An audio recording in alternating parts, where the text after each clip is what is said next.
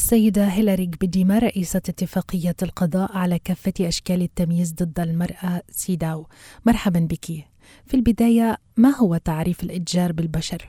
Trafficking in persons means uh, recruitment, transportation. إن الإتجار بالبشر يعني تجنيد ونقل وتوصيل وإيواء أشخاص إما بالتهديد أو الخطف أو سوء استخدام السلطة بهدف الاستغلال.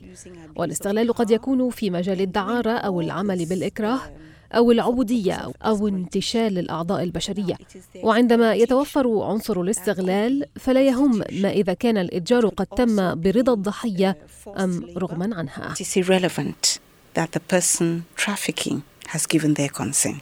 سيدة هيلاري هل هناك إحصائيات أخيرة حول هذا الأمر؟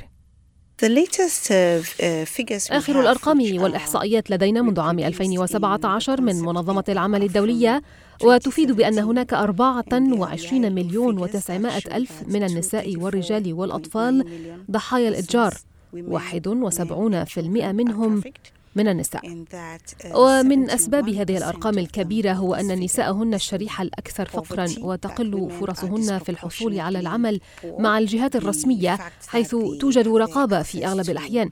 ومن المشكلات الأخرى هي أن النساء لا يستطعن التعبير عن أنفسهن والرجال يتمتعون بالحصانة ويشعرون أنهم الأكثر جدارة والآن توجد موجة من اللجوء وكوارث طبيعية والنساء يصبحن ضحايا الإتجار بسهولة ما هي الحقوق التي تتمتع بها المرأة ضحية الإتجار؟ أولا من بين كل القضايا التي تتحلق حول الهجرة فإن علينا الحديث أكثر عن الهجرة الآمنة. فالنساء غالبا ما يفتقرن للمعلومات ولشبكات التواصل ولذا فهن الأكثر عرضة للإتجار أيضا عندما ننظر إلى القطاعات التي تتوجه لها المرأة عندما تلجأ إلى دولة ما فالنساء يتوجهن للعمل في القطاعات غير الرسمية ويجبرن على ممارسة الدعارة على سبيل المثال.